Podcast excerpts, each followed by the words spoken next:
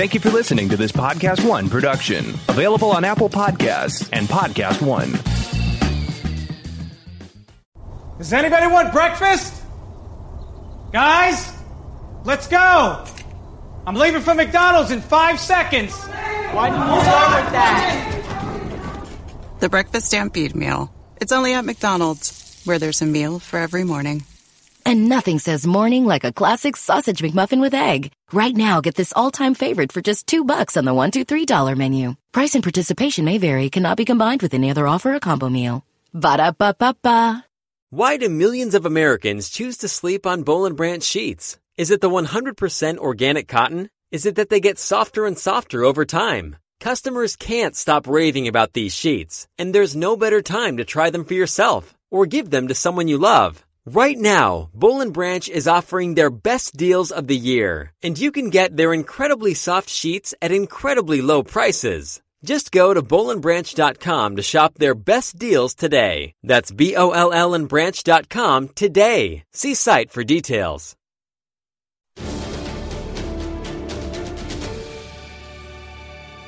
On today's episode of Collider Movie Talk, we've got some Terminator edit room battles. The Bee Gees got some biopic fever.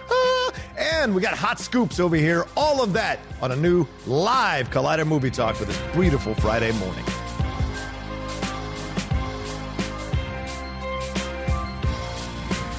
Hey everyone, I'm your host today on Movie Talk. Perri Nemiroff is out in New York getting ready to run the New York City Marathon. Give her some love there on social media. She's also got a campaign there that she's doing for charity for her run. So go find that link on her bio and give her some love on that direction as well. But today, we got to handle some Collider Movie Talk business. And I'm extremely excited to welcome the two gentlemen that are going to join me on the panel today. That's Variety's Justin Kroll. That's right, Variety's Justin Kroll and our own Jeff Sneider. We pulled them off the scoop speed long enough for them to sit down with us and talk about some topics here on Movie Talk. We'll get to that in just a little bit. But first, let's jump into the call sheet. All right, in an interview with Cinema Blend, Terminator Dark Fate executive producer and godfather of all things Terminator, James Cameron, said that the sequel was forged after many battles with Tim Miller over the film. Cameron was recently asked if there were disagreements during Dark Fate's editing process, and he stated, I would say many, and the blood is still being scrubbed off the walls from those creative battles. Uh, never one at a loss for words, that Cameron. This is a film that was forged in fire, so yeah, but that's the creative process, right? We'll have the full quote and more to discuss on this one later in the show, so stay tuned for that. All right, let's move it on. According to numerous early box office reports, Disney's Frozen 2 is projected to earn over $100 million when it launches on November 22nd. A triple digit debut for Frozen 2 would shatter the 67.4 million opening weekend numbers of the 2013 animated original film, which also launched over Thanksgiving. Frozen ended its theatrical run with a massive $1.3 billion in worldwide ticket sales. Still the biggest haul ever for an animated title. So the sequel will have its hands full trying to match that, even if it debuts to record setting numbers. We'll see if fans don't let go of that one. All right, the Academy of Motion Picture Arts and Sciences has launched an expanded version of its streaming room platform for members to watch Oscar contenders for this year's voting. The expansion now includes Best Picture hopefuls on the at home service. Additionally, for the first time, all Academy members can vote on the Best International Feature Film Award that was formerly known as the Foreign Language Film once a committee narrows the field down to 10 hopefuls. In addition to streaming, the shortlist will screen will still screen theatrically for voters in New York and LA. Now, as reported by Deadline, Paramount Pictures and producer Graham King are producing a biopic about the Bee Gees, the iconic disco pop trio formed by Australian brothers Barry, Robin, and Maurice Gibb. The group had massive hits in the 1970s like Staying Alive and More Than a Woman and underscored one of the most acclaimed films of that era, Saturday Night Fever, which starred John Travolta. No word yet on whether Jimmy Fallon or Justin Timberlake will be auditioning for any of those roles. And shout out to you if you got that reference. All right, it's officially official. Jeffrey Wright is your new Commissioner Gordon. Word first broke in September that the Emmy and Tony Award winning actor would fill the key role in writer director Matt Reeves' highly anticipated reboot, The Batman, joining Zoe Kravitz as Catwoman and Paul Dano as the Riddler. Yesterday, Reeves confirmed Wright's casting with a tweet that simply said, Gordon. Well, now let the Batgirl fan casting begin.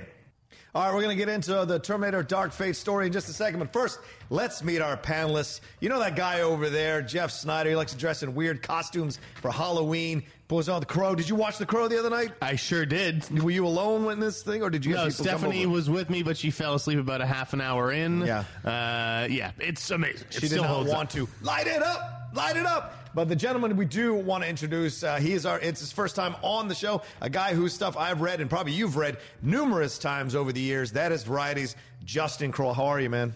Good man, glad to be on. that's I, right. I thought I was on Jeff's podcast until I walked in. and You're like, ah, we're doing movie talk instead. I'm like, all right, cool. Boom. Whatever It's the works. big show. Whatever works. Let's right. do it live. When you're breaking, let's do it live. Let's do it live. We're going live. We're doing it, and that's we're going to start with that Terminator Dark Fate story. You guys, I want to read the full quote. We teased the quote at the beginning of the call sheet here. Let me read James Cameron's quote, talking about how the final cut came to be with Tim Miller, and they asked if they had any battles in the editing bay or in, during the process of making the film. He would say, he said, I would say many, and the blood is still being scrubbed off the walls from those creative battles. This is a film that was forged in fire, fire. So yeah, but that's the creative process, right? I mean, my work with Robert on Alita was very different. Robert loved the script, loved everything, said, I just want to make this movie. I want to make the movie the way you see it. I was like, no, you got to make it your movie. I had the reverse experience with Tim, which is Tim wanted to make it his movie. And I'm like, yeah, but I kind of know a little bit about this world. So I had the matter and the antimatter version of that producerial experience. All right, I go to you, uh, uh, just first. Uh, w- this do these quotes surprise you from Cameron? And does this make you feel like Tim Miller knew exactly how to play this thing? Because uh, I know neither of you have seen the movie yet. I can tell you, I thoroughly enjoyed I it. it. So We- we Oh, did you a it? review, right, right. Uh, I, I never know with you. Uh, but what do you think of these comments? And do you think like this is how you need to work with Cameron? Um, I don't think it's just Cameron. I think that's part of the process. Like the, you, this happens a lot on times. Now, Tim, in Tim Miller's, um, you know, with Ryan Reynolds, I think that that Mm. The Deadpool probably stuff. the Deadpool stuff, Yeah. like because he was like eventually let go from the project, that that comes back when Cameron brings like, oh, is this guy competitive? I think in both cases, Ryan and James. I, I mean. Ryan, pro- from what I hear, can be just as protective of certain things as James Cameron. So Mm-hmm. it's not like uh, like a personality situation. I just think in Hollywood, that's what you need. And I think we can, we'll talk about it later too with Star Wars. Like it's it's a good thing to have these fights and stuff like that. It leads to quality products because it sounds like everyone's loving Terminator. So I, I think this happens more often than not. And then Mm-hmm. for once James was being really honest about it, which I actually appreciate. Well, James is never not honest. That's for damn sure. No matter what Yeah. he's, you know, he, no matter how much it gets him in trouble. He reminds me a lot of Jeff Sneider. He says whatever he feels, and if it gets him in trouble, it gets him in trouble. that- that's the So greatest compliment I've ever heard. James Cameron reminds me of Jeff Sneider. Okay, I'll take it. But let me uh, give Tim Miller a little, little defense here. He, uh, uh, in an interview with the Screen Rant as well, talking about the uh, Terminator thing, and how he approached it, said, You feel like if there's a railroad, the track was already laid there, so it just happens to stop out in the middle of nowhere. And I just started laying more track because Jim kind of created this, set up the story, set up these characters, and I'm just sort of telling the next chapter of it. So it's deferential without being submissive. And I feel like from what James was uh, saying about Robert Rodriguez when he was mentioning the Alita experience, Robert Rodriguez was just so like, I'll do whatever you want me to do. And it seems like Tim's like, no, no, no, no, we're going to get this right. I also think like Alita and Terminator are different situations. Like Terminator Very. is his baby. Yeah. Like he's been when he left Terminator, like when he didn't do Terminator three, he like he crapped on Mm-hmm. all that all, all the other Terminators he did not like. Um, it's like the thing that launched his career. Alita, at the end of the day, is still something like he's just not as protective of it. Yeah, so yeah, like yeah. that that's going to lead to why it is. I don't think really like I'm sure there was still some fights, but I'm just sure James was going to let them go. Where in this one he was finally back involved in Yeah. this world, and he wanted to make sure like he, his input was involved. I think Rodriguez was in a different position than Tim Miller Okay. too, where it was like he kind of needed James Cameron and, and a movie Mm-hmm. like Alita, whereas Tim Miller probably felt like he's the king of the world after Yeah. Deadpool, Yeah. and like you know, he, uh, Terminator franchise is lucky to have me here. Mm-hmm. Uh, I think they're just two headstrong guys, very like macho, masculine guys. But I I think that the pairing, whatever happened you know, with there being uh, blood on the walls and creative battles. It, I don't see that in the finished product. I think that Yes. their two styles go together pretty well. And that's the thing is like if if there was a problem, we would have probably seen it Yeah. in on the screen. And from what it sounds like, the the, the battles led to a quality product. Well, all of us are sports fans, and we know sometimes the teams don't necessarily have to get along to yeah. create great uh, championship teams. Certainly, Kobe and Shaq rarely got along near the end. There, still won three championships together. Yeah, exactly. The, the Well, Yankees in the '70s hated each other. it, it, you can get the hate, like you can have that in a Mm-hmm. locker room. It's like if it, but if it ends up affecting on the court, Right. like on the screen, that's where the problem is. Like mm, everybody remembers Tom Brady and Josh McDaniels yelling on the sideline. They still won 34 to 10 that day or something like Mm-hmm. Yeah. that. So it's Yeah, like yeah. if it if the if it doesn't affect what's actually happening in front of us, then those things are going to happen, and, and you need it sometimes. Do you think this is a dangerous thing to come out for Tim Miller though? Because I mean, there, there were rumors that he had a lot of battles with Ryan Reynolds, which is why they didn't want it from Deadpool two, but which I would argue worked in in uh, made the film deficient to the first one. And so you look at this, he produced a really good, or he created a really good Terminator film. Do you think that it, this when is you how say people cre- need to create with- problems or, or whatever, like I think that the town knows who Tim Miller is Hmm. at this point. I think you can just kind of tell who Tim Miller is within five minutes of meeting him. Exactly. I don't Like, think he's getting a Star Wars movie anytime soon. Let's say that. yeah, yeah, I, well, but I don't, under this regime, I don't. yeah. th- I, I think Tim Miller is a little bit like Fincher in the sense that, like, I, I don't see him making a movie that's not R rated. Yeah. like Ti- Tim, he just has that sort of uh, aggressive mentality. I like this about him, though. I do. I think he knows what he, he knows what works. He's very strong about what he thinks will make a good movie. And now, recently, two out of two, you can say he was right. And so, if you're going to jumpstart a franchise, or you're going to bring this guy in, you got to know what you're dealing with. And maybe he likes the battles. He needs the battles. Another sports reference: McEnroe wasn't better, wasn't good until he got into some Yeah. kind of feeling like he was him against the world kind of vibe, and he created good work. So that's that's the thing that's and there's a lot of artists in Hollywood through the decades that have either created fights or felt the need to get into fights. Elia Kazan was another one a lot of his classic films would get into battles with the studios about his movies, and it produced great stuff on the screen. So I, I don't know. I, I don't take anything. Too much away from this, other than James Cameron being dramatic about blood on the walls and all that kind of I, jazz. I, I also think like James was trying to give a great quote, and he Yeah. and he did. So like that, I think he might be overcompensating a little bit. But Mm-hmm. like again, I like ne- it from what it's from when I covered that film and all that stuff. Like there was never rumors of like like massive blowouts on set or something like that where like they had to shut down production. It's just Mm. Right. like I think James is going a little bit overboard here on on that part, and you know. But I also think like these fights happen a lot more than people would think. Yeah. What's the most surprising fight or uh, battles that you've heard about on films? Was there one you guys can mention? Like surprising, like between the director and a Not surprising. star or like if you, if I, like, I'm trying to, like, I'm sure there was like a Fincher thing I heard about or Oh. something like that. But like, is he notoriously difficult to work with, Fincher?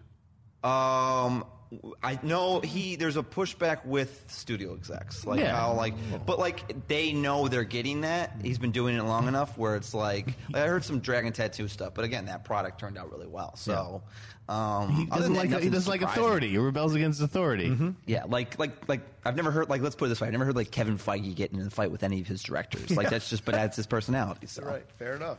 All right, well, we'll we'll keep tabs on this, and we'll see what it leads to in terms of box office for this film. Uh, you know, it's being predicted at a good range, not a huge range, but we'll see if it surprises people as it goes along. And sometimes, you know, a little friction is good. A little friction is good. Causes a little fire on the screen. All right, let's move on uh, to a completely different topic, and that's the Bee Gees. As I mentioned here at the top of the call sheet, there is a, a film being uh, coming here, uh, being produced by the producer from Bohemian Rhapsody. He's bringing this thing, Graham King, to life with Paramount Pictures. Now, you may not think this, you may think, oh, this is like, you know, it's the disco stuff or soft rock, Bee Gees, but there was a lot of drama between these brothers. I've been a fan of the Bee Gees since I was a child, uh, growing up during that time when they were huge in the 70s and 80s, and knowing all the stuff like Barry, Robin, and Maurice got into massive battles with each other. Obviously, they all accused Barry of, of like, uh, you know, uh, showboating and uh, big timing them all the time, and Robin and Maurice, and there were rumors that Robin or Maurice like didn't want Barry to even come at the end when they were dying because he's the last one left. Is Barry Gibb? Uh, Andy Gibb also passed away at a young age from depression and and um, uh, addiction to drugs. So there's a lot here to explore, and I wonder if it's rife and what period they're going to explore. What do you know about the Bee Gees, Jeff Sneider? Very little, honestly. um, I th- yeah, I I don't know much. I know Saturday Night Fever. That's it. Yeah, Okay, there was a sequel called Staying Alive. I don't know if you remember from the '80s. Yeah. Uh, I was a child then.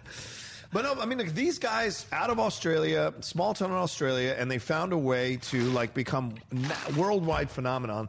And through decades, I mean, they were recording in the '60s, and it wasn't until what the 2000s that they finally stopped doing stuff. So they have a legacy here with a lot of people that cross I, the don't- I don't see this becoming the next Bohemian Rhapsody, let alone Okay, the next Rocket Man. I don't Disco's know. dead. I don't know if this gets into production. Like, I, I Really? just Okay. I really don't. I, I like unless like a director who is like as in love with the Bee Gees as you are, obviously. Yeah, hell, a lot of us are. would Hey. jump this. It's like I think it's not like just like if if Rocket Man taught us anything, it's just like you know Bohemian Rhapsody does all that money and and it's, and it's uh, like wins Oscars and all this stuff everybody thinks then like every musical biopic is like a great idea. Like you have the Aretha Franklin thing, and then Rocket Man, and there's like a bunch of other ones, like uh, Spinning Gold. It's just like right, the Neil Bogart one. like the, sometimes something hits, but like if Rocket Man taught us anything, it's sometimes films just. I think that with that film, he had like maybe 200 million, maybe like I think less than 300, not even close to Bohemian Rhapsody money. And to think, and the Bee Gees to me has even less of a following. Like I can't like what. But but then I look at To something people like in theaters, yes. Like Okay. Net- if Netflix did this, but if Paramount is expecting like what's what's crazy is Paramount just saw what happened with um With Rocket Man? Right. where it's just not always a slam dunk. It's like I think at the very least they're gonna have to like take their time in finding the right director. Mm-hmm. Like the, then there's the cast. It's just I, I don't know, man. Like. I've just I'm always it's case by case and like in Mm. the case of Bohemian they struck gold and I just don't know if that's going to be the same type of thing. I, I the other interesting thing was it wasn't just Graham King. Stacey Snider is involved with this as mm. well, Right, with her sister And- label, yeah. and she's back with Jim G, who's at Paramount, and they worked briefly at the Fox thing, and then a lot, a lot of interesting notes on this one that like add in there, but like that to me that was more interesting than this actual film. I, I really don't know. Like I, I feel they really need to find like the right piece of talent for this to mm-hmm, work because mm-hmm. I, ju- I just don't think there is much people like you do wanna go see people want to see a biopic or do people just want to sort of revel in the songs and almost do like a Mamma Mia style thing which uses the music of ABBA or you know Last Christmas is going to start screening soon. That's a, that's mm-hmm. a story based on the music of George Michael This is a bio. you know? I, like I just this has to be like I like to me like there's the 'Cause it's about uh, the brothers Universal's doing like a. Prince movie where it's Mamma Mia, where they use the music of Prince to mm-hmm. tell a story that has nothing to do with his life story, Right, right, right. and that's that the estate was very very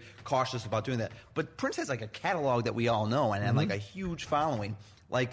The Bee Gees, to me, I just don't know if you can get like people under the age of forty to get go see it. In my mind, Wow, it's a strong statement. Yeah, but I mean, but their albums still sell. Their their records still sell. I'm sorry, their CDs, all their music still sells. They're still one of the highest grossing, uh, uh, highest selling uh, artists going around today. So there, it must transcend. Gen- Remember, they wrote. I mean, and Barry Gibb wrote so many songs. Like the Grease soundtrack is uh, that song is Barry Gibbs as well. But I, I think you guys make excellent points. This idea of are they going to the well too often? Is this the one to go Yeah, to? Yeah, you water it down. Well, again, Yeah. they're not like full. Like this film probably isn't happening anytime soon because they still need like. Right. Do they have a script yet, or is it just they have? no, the no, rights? it's just the yeah, it's just the rights, and they're going Hey, to listen, like like here's one like Leonard Bernstein. I would never think is like something that people are high on. But if you have Bradley Cooper directing and starring in it, and Spielberg Hmm. and Scorsese producing it, that film's going to make the theaters and probably make some money because of the talent around it. If Yeah. you can get like that type of people involved with this, and not just Graham King and Stacey Snider and her production team, then we can go somewhere. But until that really happens, like. I, I am weary about just jumping into these. Well, these I would push back a little bit and say, look, the, who in the 1980s was asking for an Amadeus movie? And that thing won a crap ton of Oscars and made a crap ton of money. Maybe So, the I Bee Gees movie will win a, a ton of I'm just Oscars. saying, no But one was asking for a classical music But that's the point, though, is who was involved with that? Is Milos right, Forman. Milos Forman. Like, well, like if So you they get, get a good director. But that's the thing is Yeah. you need a director. Like even like like I like Dexter Fletcher, but like Dexter Fletcher isn't Mm. Steven Spielberg. It's just like the th- you are going to need that type of person to like like if Chris Nolan, which would be a wild The Chris Nolan Bee If Chris Gees movie? Nolan was a Bee Gees guy and he jumped on this as his first Coming thing, soon to the rumor some- mill. That, that's that's just that's a joke. That's a joke. Don't aggregate that and make that. I've already Justin gotten- Grohl says Christopher Nolan No. directed a Um, biopic. But what time is it? Uh, 9, 917. We got some breaking news. What? Oh, oh, you let, want me- let me well, bring up my Justin Kroll author page here, which is bookmarked. I have to. Do you want to break it now as we're talking? there it is. It's there. Go All for right, it, Kroll. All right, go ahead. Yeah, let's do this Breaking news, courtesy of Justin Kroll. Yeah. Well, let's not You have wanna dead air. Somebody say Your something. story. If you're breaking the story, break the uh, story, Justin. Channing Tatum has found his next movie. He's going to star in the soundtrack of Silence for Paramount. He's reteaming with his Dear John producers and writer Jamie Linden. Um, they had been. He's so. The interesting thing about Channing right now is that Channing has been, you know, he, he hasn't made a movie since Logan Lucky and, and Kingsman in 2017. Mm-hmm. Took some time off. Hasn't really been taking time off. He was trying to get his, Ga- his Gambit movie off the ground at Fox. Right. All the Fox Disney stuff probably kind of killed that. So in that time, he switched agencies. He went from UTA, his longtime agent, and got rid of his manager, and then went over CA. And um, in the last six months, I've heard his name a lot. He's been really anxious to get back in the in the studio, or not studio, like uh, doing a movie. And studios are anxious to get back to him because this is the guy that did Magic Mike franchise, Twenty One Jump Street franchise, um, and this is an interesting one. It's uh, you have the log line in front of you. yeah, yeah, I got it right here. You- It's based on the true story from KQED, Soundtrack of Silence. It's about this couple, Matt and Nora Hayes, and their journey to preserve love. And this is what Justin wrote. the journey to preserve love in is a the world log without line that was sound. signed off on. So basically, it's about a guy who who uh, learns he's going to be going deaf. Yeah. And so he memorizes his favorite songs in order to preserve his most important memories, including how he fell in love with his girlfriend and future wife. But this, okay. So do we want to see Channing Tatum playing a guy? So this is kind of like a drama. He's going to be losing his hearing. Didn't we see this already when he did that film with uh, with Rachel McAdams where she's losing her memory? Well, And that's the thing. is like going back to the well of like That's the what it John feels Sparks like. stuff. It's like he Yeah. this this He needs a hit. He needs to get back the, out the there. studios and him realize this is a genre where like you know it's a, like the romantic dramas that he like kind of launched his career. Yeah. What was that called? The Rachel McAdams one. I'm, Uh, I'm blanking something now. vow, The Vow, something The vow, Vow. Yeah, the yeah. vow, right? But that Yeah. was the, The- that came something out, vow. That The came vow. out. that came out the same year as Twenty One Jump Street and Magic Mike, and it was it was part of his brand that, Yeah. that people are really known for him. And I feel like it's a smart move to, to jump on this. I, it doesn't have a director right now, so I don't know if it's his next next film. But like this Mm-hmm. is the type of like stuff that we've we've grown to know him for that like puts asses in seats and gets him uh, like that momentum. I think Channing Tatum is actually a better actor than he gets credit Yes. for. Oh, yeah. Have you seen a guide to recognizing your saints, John? Have I seen what? A guide to No, recognizing but your saints. I'm not someone who bashes, bashes Channing Tatum as an actor. I think he's a damn good actor. Um, yeah, like I, I, I could actually see this. There is a Riz Ahmed movie coming out where he's Yes, a drummer who's losing his hearing, and that seems like it'll be like the Which I heard was edgier indie. Ver- yeah, I've Heard, like heard the sound design's incredible on that movie, but this seems like almost the, the studio version of that Yeah. type of story. You Dear John was the other one he did with Amanda Seyfried Yes. that had that kind of vibe. I don't think I the John Sparks vibe, like that, that's Nicholas the thing. Sparks, Nicholas Sparks. Nicholas Sparks. Sorry. Yeah, yeah, and uh, I, I got no problem with the, him wanting to go back to this, I guess. But my thing is, where's his born identity? Where's this is where he needs to do. Is he did that find with this- White House Down and it, it bombed. Yeah, but so what? So you you know, it doesn't mean you can't go I, back well, I to think the well. when you haven't done something in a while, like the last movie he did was Logan Lucky, did not do well. That's a good movie, though. Like you have to still think it from a business standpoint. Mm. Like how do I get like in order to do that that other those films you're talking about? I need Yeah. the film that like did me right in the first place and like gets people knowing about like Channing still around and also I think sometimes people like act talent in Hollywood gets so consumed by the art. Sometimes in order to do those types of like Brad Pitt, Yeah. like in order to do Ad Astra, he has to do Once Upon a Time in Hollywood. Like he had like even though those like Once Upon a Time is still like Right. has an artistic feel, Yeah. there is still more like substance and like commercial appeal to it than an Ad Astra. You, you have to listen to the audience, and, and his audience is, is a lot of you know a, a female audience, and this Yeah. is the kind of thing that they want to see him in. I think it's dangerous though at this stage in his career to slide into this thing, you know, because I, I I think he's still like obviously with Magic Mike and Twenty One Jump Street, he's shown that he can do these films that, that are firmly planted, tongue in cheek, but still damn good movies that you wouldn't normally think are that good. This feels like he's go, going back to the well that's safe, and I'd rather him try and take more chances because, as you said, Jeff, if he's a damn good actor, then go be a damn good actor. Go be in independent films. Go be in something else that kind of builds your brand. Now, if you're after the money, then that's a whole other ball game, right? Get into a Fast and Furious movie while you're at it. Why not? He could have taken the John Well, Cena role, no problem. I to, bet. To be clear, this that, like he's it's his first film since being gone for a while that we Mm. like he's been attached to. It still does not mean that is his next next film. He's just Okay. adding. He's just at this point building his development slate for future films that are going to move forward. Yeah. Like for all we know, he has that Fast and Furious thing that Mm. could be up next anyways. He just hasn't committed to it quite yet. Or it's like. You know, you sometimes have to like build a pipeline and and set yourself up for the next couple of years, and not just do like one-offs like Leo does. that but makes- Leo can do that Yeah, because he's course. one of three movie stars You, left. you are right though, John. Like, where is his next big action-oriented Yeah. hit? Where is his The Meg or what? You know, like. Oh, that was your choice of like where's the next? Well, Well, no, th- even- those are the kinds of movies I think Look, Channing would yeah, end up Gerard Gerard. Butler is making a living. I- Doing I these agree. Where's in his Den of. Thieves? Yeah, where his Den of Thieves? By the way, is fantastic. If you haven't seen that, don't dismiss it like his other ones that are fun, rewatchable. like Hunter Killer. Yeah. Those are fun things to take a chance on on a Saturday afternoon. Den of Thieves is a damn good, gritty ass movie. And that gets to where, but that gets back to the brand thing. Like Hmm. Channing knows his business and knows the the Nicholas Sparks esque type of like Right. tear jerkers play with ladies, and, and that's what they know him for. So Yeah. like, Right. if Gerard knows his business and, and Channing is knowing his as well, and that's what it takes sometimes. Is like Channing can do a fox Right, you gotta be realistic. but you still need to be realistic of what it, what what puts asses Yeah. in seats and what people are going to see you for, and that in this case is this. Well, this could be a more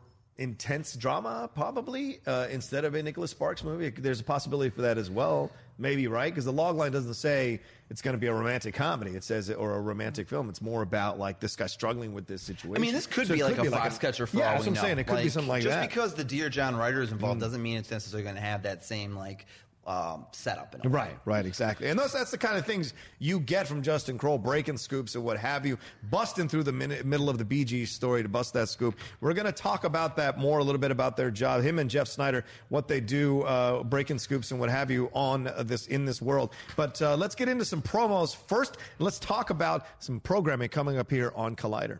Hey everyone, John Rocha here, the host of Collider Mailbag. New episode drops every Saturday and Sunday in your face and in your ears, answering the questions from you fans about the world of entertainment, film, and television. Me and great guests from our sphere do the best to answer your questions from Twitter, from Instagram, and of course, email as well every Saturday and Sunday.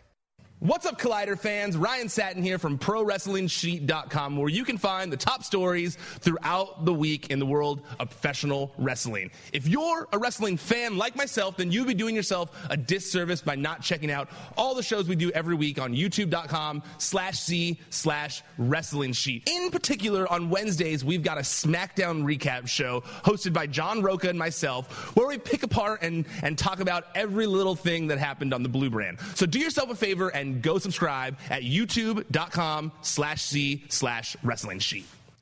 Oh, oh yeah, you caught me downloading some more Bee Gees music here for me to listen to later on, and maybe make a mixtape for these two fools to listen to. But let's A move on. mixtape. That, that, that dates yourself right there. Well, it is the Bee Gees, damn it. Uh, anyway, we're going to talk about what these two gentlemen do for a living at their respective sites. Obviously, Jeff Sneider over at Collider, but uh, Justin Kroll uh, over at Variety. I want to go through the Star, begin with the Star Wars story as we have kind of an entry point into what Justin does over at Variety and how he goes about breaking scoops and what the process is like for our fans to kind of get an inside look into what you do. With this Benioff and Weiss story that happened with Star Wars, it was exclusive that you were breaking. What's the process in getting the source, getting the tip, getting the idea, breaking the scoop? Like, how do you go about doing something like this? Uh, I mean, with this, I mean, honestly, th- this story is a little different because the story broke on Monday that they were leaving it. What Right. I was writing about is what, more of like the background, like uh, what really led to it. Because This is an assignment, though, right? This is the editor saying, like, this is a huge uh, Star Wars story. Justin, can we get like the inside story on what happened? A little bit. I actually paid. Like I saw it and was like, I want to f- run into that. And me, and Okay. I co-wrote with Brent Lang, and um, we had actually just worked on the streaming service stuff as well. And you know, I just.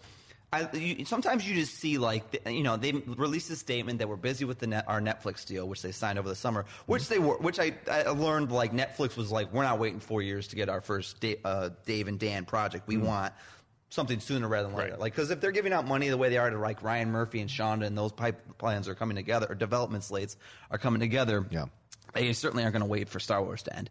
That said, you look at like if, this happens once, you like and, and like the studio has like there's no issues. Like you know Kevin Feige and, and Edgar Wright had their odds, and Edgar left Ant Man, mm-hmm. but. For the most part, Kevin really never has had to replace a, a director once he's put them on a film, or talent, or writer. Mm. You know, with the Lucasfilm of all, I just found it very fascinating that like they're constantly replacing people, whether it's Michael Arndt, um, years ago with Lawrence Kasdan, who hadn't been writing things, but he was just a safe bet. Whether, or then you go Colin Trevorrow Mm-hmm. leaving, and then JJ replacing him. Famously, the Lord Miller being fired during production. Yeah. That like I can name that like three times that I've heard that. Like, and when I mean fired during like the first week, these guys were fired after month two or something Mm-hmm. Yeah. of this. It was unheard of. Cost them so much money, and that's the thing is like the last Star Wars film we had was a bomb, Right. disappointment. I don't care if it made four hundred million. Star Wars is a billion dollar check. check. It's the easiest thing. Like even those bad prequels did that.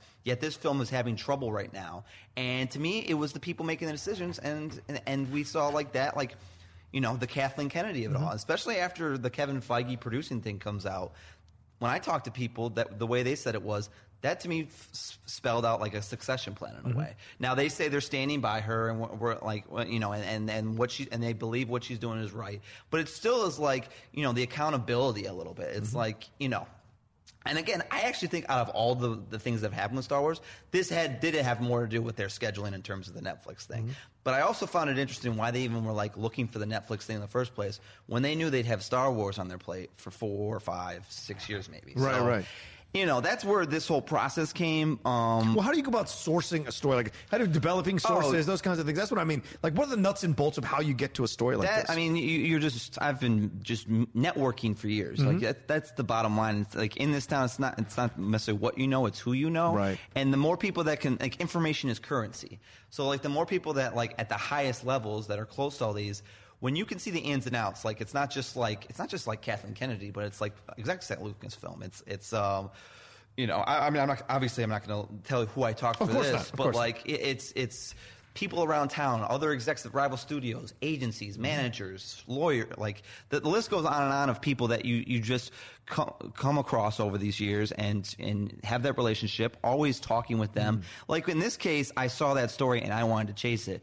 In others, like uh, I'd say eighty to nine, like this Channing Tatum thing came from just I called a source about like random stuff like what's going on with this, this, and this, and they happen to mention I hear Channing closed his deal on this. So that's how I think I get a lot of stuff. It's like Yeah. half like a majority of my day is just on the phone calling up people to try to get leads, and then you get those leads and you chase them. And Jeff, a lot of that I've seen you do, having worked with you here at the show, or at Collider rather, uh, and you will jump off in the middle of a conversation, so you got to take a call and do that as well. That's part of the networking game, right? Cultivate. But how do you go? Like, how do you come to this partnership with these people? Because they know why you're with them. They know why you're networking with them. What's the reasons why they would network with a person who works at Variety or Collider or, or a Hollywood Reporter when they know they might break a story that angers them or whatever? Is that just part of the deal and they understand that they have to do that with the press? I mean- then they'll complain about the press the next second. Yeah, I think that if, if agents and managers and publicists and producers weren't talking to reporters, there would be no news. Like you know, uh, uh, people like to gossip in this town. That's half. That's half like the fun of it. Yeah. And as long as the, you know they're not th- you know jeopardizing a deal or threatening anybody or anything, I think that they don't mind telling a reporter from time to time what they're hearing around town. It helps. It's like like control. I'm not say controlling the narrative, but like giving their thing. Like if you go silent, I'm like using. I'm going to be talking to. Other, I'm still going to talk to other Right, the people. story's that still have- there, so someone's gonna tell it. So if you want to mm-hmm. be able to like, you know, the, the way I always say is like, if I have that relationship, it just makes certain things. Like, let's be honest here. Like this is like. Somewhat of a negative, like it has negative tones. I'd say about ninety. This night, like Channing Tatum starring in a movie. Right, right, People right, right. want to talk about it. Right, like, right. that th- those aren't the hardest things to go after but like so that's why it helps it, mm-hmm. you know i mean you'd be amazed at the smallest stuff that sets people off that they want like a photo or like Yeah. this project mentioned Right. and this one not like if Yeah. like when i'm writing things like when you're able to have that, that direct line to me it helps the process and makes the story like i always enjoy when like someone who's close to either a movie or talent can give me like how they like how this person like made a certain phone call or, or they had to like leave their one production to do a meeting across country on another to get a job like that's the the juice like that makes any story better and people want to talk it more where you know sometimes just Channing in a movie is just it Yeah. is what it is so Yeah. but it's still like it excites people But I, I've, I've been on the call. Oh, go ahead, Jeff. What were you going to say? No, I was going to say, you know, like uh, to, to talk about how things are sort of changing. Yeah. Uh, you know, Justin did a story earlier this week on streaming services Yeah, yeah, and yeah. the streaming wars, and and you know, each of these streaming services is now making fifty series and movies, and so that's fifty more projects that we got to look into. Mm-hmm.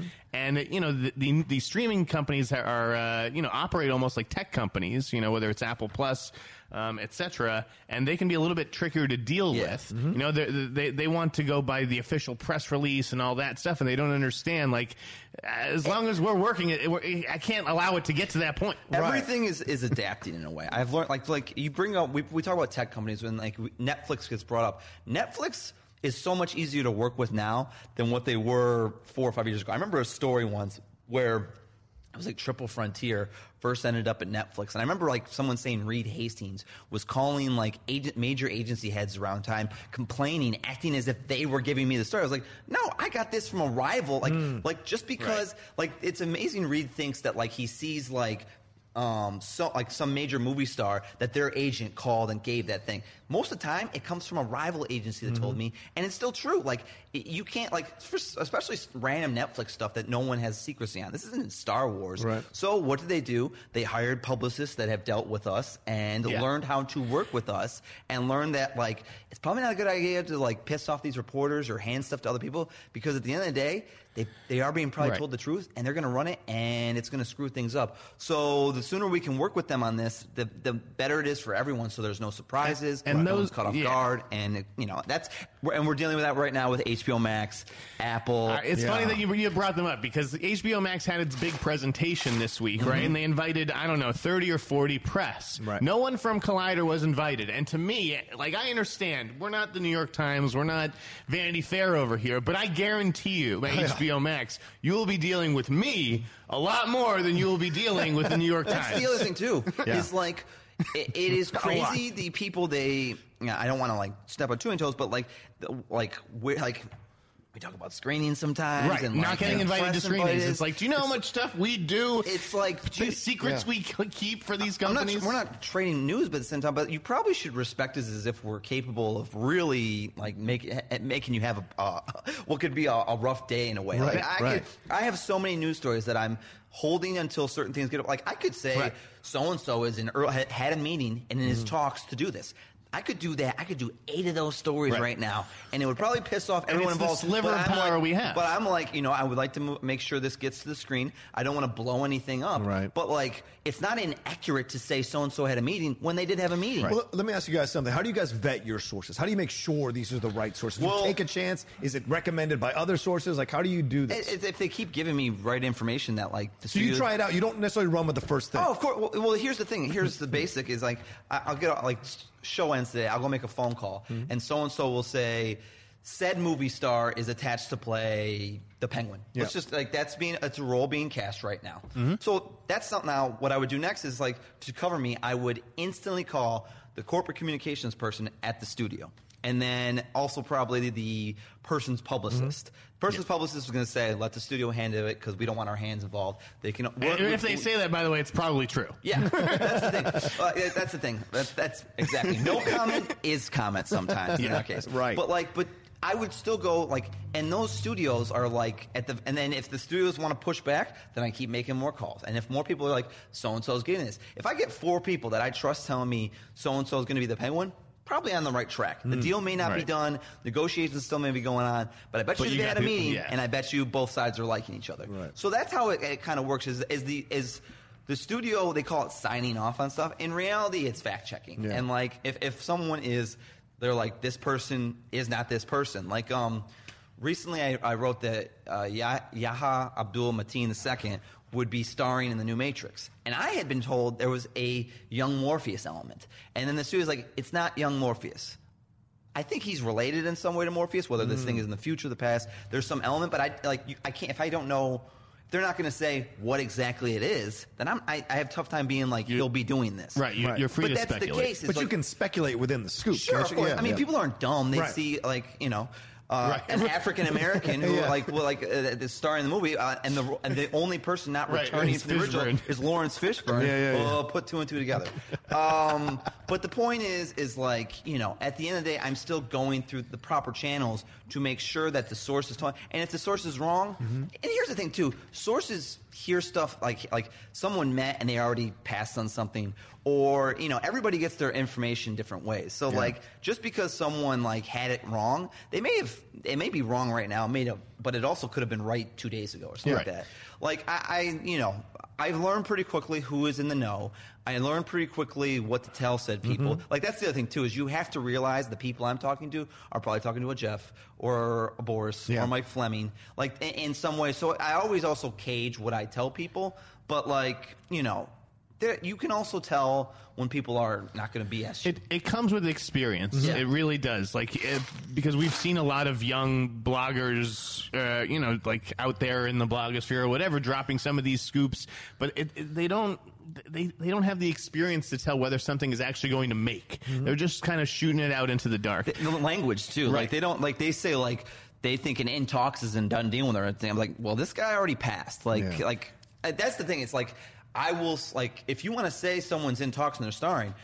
If they already passed, I'm gonna correct you and say they passed. And if that, Right. and while you might have been true at one point, still probably doesn't look good that I keep saying how someone has moved on from a Well, I've, project. and I've seen you do that with a particular site. I'm not going to say their name, but you tried to school them and, and guide them. I remember in your early I've tried days to help a lot of young people yeah, out there. You do, and that's one Check of the things. DMs. That's one of the things about Jeff Sneider. Like I've seen him do for all the shit he takes. Jeff Sneider does actually try to help people figure things out Mm. who are in the game at a young stage, kind of paying it forward. Fun story, like Kristian Harloff, like when they were, what was the name of their uh, sh- The Schmo- Schmoes Know, yeah. Schmoes Know. They were breaking things, and like I think we got into it a little bit. And mm-hmm. Kristian personally reached out and said, "We want to grab lunch," and we Yeah. like ta- hashed it out, and he explained Yep. that he had contacts and this and that, and we had a great relationship going forward. Other people, That's why I'm here. they're Yeah. they Me have this too. arrogant sense where it's like. Uh, I know as much as you. Yeah. I'm in the mall as much as you, and it's like, Right. dude, you probably have like a film grid you got from your your fucking room. Your room sorry. Oh, there we go. It's okay. Maybe we should make the sign bigger, Justin. There we go. uh, your, your your roommate. At least I realized what I was doing. I dropped one yesterday. It's all good. Um, from your roommate telling you like where it like, and those grids are like at every agency where it's like saying who's interested in a role. Yeah. and and a lot of those grids are it's like a it, a, It's outdated. it- it's outdated, and it's they're kind of like BS. So like Okay. that's my. Way Let me, let me ask you two final questions. We've got to jump into some live chat questions. I, I saw them all pouring through here. We're going to pick some. You guys are going to answer some real quick. One, uh, what is the one scoop that got away from you that you wish you'd broken, or angry that you didn't break? I would say that's a good question because I always get asked what my like What your favorite favorite ones yeah. are. I, the ones you lose are like do stick with you. Um, I've seen him melt down for an hour after losing a scoop. I will like the like Jeremy. We had, I had Jeremy Renner in the Bourne for a while, and that that was. Uh, I remember we were working together. That was a tough day because I remember like losing like the Gangster Squad cast too. Oh. Which looking back, the, that film like it, you don't. Right. When films don't work out, you don't care as much about scoops. When they do, it's like, Right. damn, I could have had that one. Uh, I was this close about Ben Affleck and Gone Girl, and that one was like a blatant like uh, screw over, which Oh. sucked. Um, Was there a superhero one that you had and then someone took it out from under you? I, I had one. Oh yeah, what was that? Cumberbatch is strange. Oh, you had that one. I, I came flying into the rat we were meeting. all I close came on that coming one, in yeah. hot. Yeah. I was like, I got it, I got it, I got it, and my computer like was dead, and I was like tried to like, I was like, give me your computer, like grabbing someone else's. I got yelled at in the meeting, sh- and Sharon was all like, you can't come in here and rap, interrupt the meeting that we're having, and I was like. It's Doctor Strange. What are you talking about? This meeting's over. Well, uh, funny you should say the comic book. I think the one thing he screwed me on was like Yeah. Fantastic Four. Me, uh, what the interesting thing was is that wasn't even a scoop. I was going to be sharing that with Borys, but they had the final four ready. Like Jamie Bell was like that last guy that Yeah. was getting it, and I remember.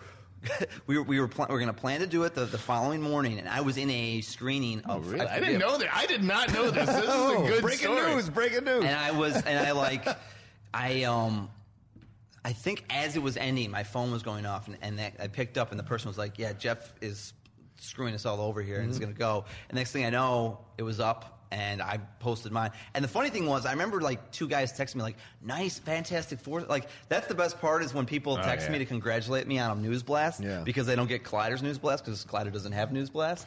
That they're Yeah, like that was the rap, but the yes. rap. But, like, but the point is, is they thought I actually broke it, and I did. So I'm like sitting there drinking a beer and, and, and drowning my sorrows to get over this lost scoop, and I have people congratulating me. But that was like the one time this Well, guy. as we me. know, no one was more upset that night than Josh Trank. What's the one scoop he took from you that you were I- mad about? there were too many. No, really? Kroll, Kroll dropped so many Kroll bombs. I'm just like a, a puddle in the ground. All right, one last question. Make it quick so we jump in. Is um, is there a, one piece of advice you'd give an intrepid young kid who's watching you two, maybe following what you two do, and wants to get into the Let, business? let me go first. Let me go first. There are two ways uh, I would say that to break into this game. Okay. Uh, I, I honestly think that there is room for someone to come in and do below the line scoops and, and because pe- those are getting traffic. Who's the cinematographer on this big Mm-hmm. movie? Who's the you know like I think that that is an interesting way to do it, and the other way is China. I think that if you could go be the American reporter who everyone in China knows, and and get yourself access on Weibo or what- whatever it is, or even reporting on the Chinese industry, you could blow up that that way. Okay. So All right. You got something? Um, I'd say just be well, like don't e- don't just like first. The best thing is is to meet as many people as possible and mm. stay in contact with them, and you because you never know when that person will have something involved that in, involved in their career, whether it's a producing job in a movie or a client that's gotten a great role. Like be you know don't get like so arrogant that you forget about those people because one day you're going to need them, and also be willing to talk to your competition. Like mm-hmm. I, I have pretty good relationships with all the people involved. Like during like when we're at war, like there'll be some stuff said, but for the most part, I don't take anything personally. And I think everybody can learn something from your own. Like mm-hmm. if you if you want to get in the game, talking to us and like picking our brains, what we want to say may change with each thing, but it's never hurts to ask. Yeah. Um, and like as you said, with some of the people that we've talked to on like on Twitter, it leads to you know them learning and maybe using that information to like you know help. And- competition helps in this. Game And we'll we'll still jab each other, Kroll and I, from time to time, I've and, and that. twist the knife in each other's backs. But there are also things where it's like, hey man, I, I really care about this one, or I've been on this for two months. Can you stand down? We have the kind of relationship where we can do that. I don't necessarily have that w- with others, and, um, but uh, I, I think it's it's it's helpful. Yeah. All right. Well, there you go. You've gotten a window into the Scoops game from two of the best scoop uh, people out there in the business. So, uh, thank you both for being open to talk about it. Let's jump into some chat questions real quick. Uh, we got a few minutes left in the show. MK Songbird asks, "What's the biggest takeaway that you see the studios taking from the box office success of Joker without a China release and the overall growing dependence on international box office?" I haven't seen any lessons yet. I think it's too soon. Um, we have to wait and see what kind of Yeah, films are being greenlit. Okay. If they if they start greenlighting fifty or sixty million dollar comic book movies, I think that that'll be the proof right there. Okay. I would say, uh, yeah, like it is too early because we haven't seen like a, a like a origin Scorsese type comic book movie get greenlit since the Joker stuff. I, I do think like you know international still plays a major part. Um and and but like obviously with the recent thing with China and Once Upon a Time in Hollywood, like you know, the China dependency is the one thing that will probably like it, it, we'll see how that changes over mm-hmm. time. But I still think like you know that's what's been the biggest thing in the last ten years is international play. The studios still have to take that in mind when they're doing these things because it's just such a big pot of gold to help that move. Like the way it helps like Hobbs and Shaw like mm-hmm. get over and mm-hmm. become like a major hit and just so like a, a fringe uh, fringe hit like those things are still important. So I, I think we're still a little ways away from changing that. But like, and studios are always looking to save money, and Yeah. like if they can find ways to make a fifty to sixty million dollar comic book movie, they will. Yeah. All right. Jay Scott Freely asks, and this is a scoops question: Which insider scoops do you think have had the biggest impacts in ongoing productions, whether positive or negative? Oh, that's easy. The Me Too stuff. Okay. That I mean, that's the New York like that. That has changed everything. Uh, in my mind, on like uh, like between like I mean it, that that trickled down to like pay disparity and and uh, uh, like uh, and also like so it's kind of turning a little bit and just like verbal abuse and, and stuff like that. Like you've seen people being like to me that that that's not an obvious because like obviously we, we deal more with cats and stuff like that. But like ever since like that that change is the most dramatic I've seen in the, in the ten years I've covered this. I would say. Yeah. Uh, and while I can't point to a specific scoop, I think all the reporting on some of the uh, set safety things and, and like stunt, some like they're, they're just we're losing too many stunt people in this industry. Yeah. Too many deaths, too many devastating injus- injuries, and so I think uh, that that the more that we report and talk about that stuff, the more likely it is to change. I remember when I was writing for the tracking board, you had me write about that uh, because that was a really personal issue to you about the stunt stuff, and so I wrote about uh, the stunt woman that got killed. I think on the train on the uh, train. Deadpool 2. Yeah, on Yeah. Deadpool two, and so that was a that was an eye opening thing to write for me. So I appreciated you uh, bringing that up. All right, uh, Riley Jack wants to know with Robert Pattinson and Kristen Stewart finding success outside their young adult mo- young adult movies, what other actor from the genre, YA genre, do you think is underrated? I say Josh Hutcherson is more uh, than Pete Peta or Peta, whatever that character is. What do you, do you guys have a young like a, a, an actor in the young adult movies you think that will can make the jump like Pattinson did, like Kristen Stewart have done. Oh, and like uh, I think Noah Jupe from uh, Ford vs Ferrari, Quiet Place. He's like, Okay. Honey Boy was he in as well? I think he's going to be like the guy to keep an eye on. And then um, I don't know his name, Jojo Rabbit Star. Oh yeah. Oh, yeah, the both those kid? kids. I Both those kids, yeah. were fantastic. I think they have a, a shot. But keep an eye on Noah. I feel like, after, especially after Ford versus Ferrari comes Yeah. out, I think he's going to have a, a very bright career. What about you, Jeff? You always trying to find these diamonds in the rough? Um, it's interesting. Yeah. I don't know. May, maybe Finn Wolfhard like gets gets away from the Stranger Things stuff and actually evolves Ghost- into maybe like an Ezra Miller type of actor. I, I don't know. Uh, It's still maybe a little too early will be to say. interesting, but that kind of isn't getting away because it goes. Yeah, the no, Ghostbusters not. feels like Stranger Things. he's all he's basically playing the same character over and over. But I do wonder if Finn Wolfhard will be the Stranger Things actor. Yeah. just sort of have a career beyond, you know, Yeah. being Could a he teenager. be the next Michael Cera, the next Jesse Eisenberg, that kind of thing, kind of slide into that? Yeah, I Don't yeah, you think? it- I, I think it's possible. Yeah, as those guys get older, those slots open up for the for him to slide in and play those younger, geekier characters. I mean, the thing is, is the, everybody forgets he was in Goldfinch and that how that right, like right, right. That f- bombed. So Yeah. like that, Yeah. it did. He probably thought that was a way to branch out from Stranger Things. Uh, we got uh, another question here because you guys have made fun of the Bee Gees things. Riley Jack, what artist's music do you think could be made into an original movie in the vein of Mamma Mia? Well, I think the Prince thing that they're doing, uh, they, the Yeah. actual, I think that thing could be a monster. Is there it- another one? Could you go back to Elvis? Could you do with Elvis again? Like uh, we haven't had an Elvis movie in a while. Do you We're think getting Elvis? one. We're We're getting one from one. Boston, but that's going to be a, a biopic and not like just Right. using the music. Uh, I'm trying to. Because yesterday did a great job with the Beatles. I thought. That's a good. Um, I am a Rolling Stones. I would say that's that's that that music transcends. I feel people know that stuff when it comes out. Mm-hmm. Uh, So, so you, but you're not talking about a biopic. You're talking about a movie where the, like where the Mamma Mia? library where the library Yeah. is like you know, like I tells see. the story, and I think y- yesterday's a weird one because it, you, they still ta- the Beatles is so front and center. Where Mama Right. Mia they weren't talking about Ab- Right, uh, ABBA. Um, but um, I think Rolling Stones and I think um, oh Bruce Springsteen. I, well, they they're doing that. I guess they Oh, yeah, did that did with, with um, Blinded by the Light, Yeah, yeah. that was um. A good one. U2. I feel like they're like You those- two would That's be a good. great yeah, choice. I think Yeah. U2 would be up there. So yeah, those those types where it's like these people are still like, like Right. touring in a way, and they're still like in the mainstream. Like like my like cousins know who the Rolling Stones and Mm-hmm. U2 are because they're still. But I, I, I do want a Metallica biopic. oh, that that's that's Because a good I, one. I, th- yeah. Yeah. I The think documentary wasn't enough? You know, they, the- they, they've been through a lot, that band. Yeah. So with the Bee Gees, damn it. Do some research. Um, all right, one last question here. This is from Jonathan Peck. In honor of my hometown Washington Nationals, same here, winning the World Series, what is the best baseball movie in your opinion? We're all sports guys, so what is the best baseball movie? baseball movie. Base and baseball has to be Oh, played Moneyball. in the Moneyball. movie. What? Moneyball. All right, Moneyball. That was that's actually that's really easy for me. Okay. because Yeah. the other ones are so boring. Uh, I'm gonna I'm gonna go Major League. oh, that's a good one. I love Major I- League. Listen, Major League is so tempting. Oh, there you go. Um, all right, Jeff. All right, Jeff. Breaking the scoop, breaking chairs. I, I would say uh, for me, it's the Nash, uh, the Natural. It's still my favorite baseball movie. That- that- that's- because it's nostalgic and it's Robert Redford. It's a slow burn like the It is. game. It is. so Barry Levinson. It's fantastic stuff. Um, I know. I'm glad you guys didn't say Field of Dreams.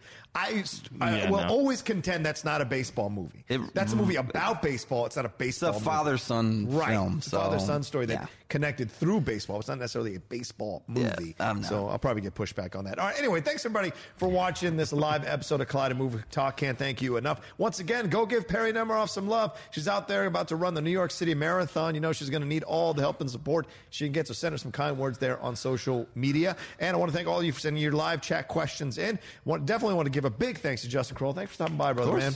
Where can people find everything you're doing and follow your scoops and Uh, stuff? Kroll J Var on Twitter and um, Variety.com for all like the stories I post there as well. There So, you go. yep. There you go. Read his stuff, and you'll learn a lot. Jeff Sneider, where can they find you? At the Ian Snyder on all platforms. And don't you have a podcast today? we What got are a you gonna- podcast coming up, the Sneider Cut. Who knows if there will be a guest, but there will be news. There you go. And today I dropped the deep cut with Alex Wolff. He's on. We talked about an hour uh, for, about his film, The Cat and the Moon, which is a fantastic debut film from him as a debut director. It's fan. It really, I can't tell you how much I enjoy. it. And then we get into jazz. We get into how Rihanna putting his hand through her through his hair changed his his life. Trust me, we get into that story, which is really funny. So you can find that on the Collider Conversations feed now. But anyway, this has been Collider Movie Talk. Thanks everybody for watching, and we'll be back on Monday with another live episode of Collider Movie Talk uh, there for you to enjoy. Have a great rest of your weekend. Don't forget Collider Mailbag on Saturday and Sunday. We'll talk to you soon. Take care.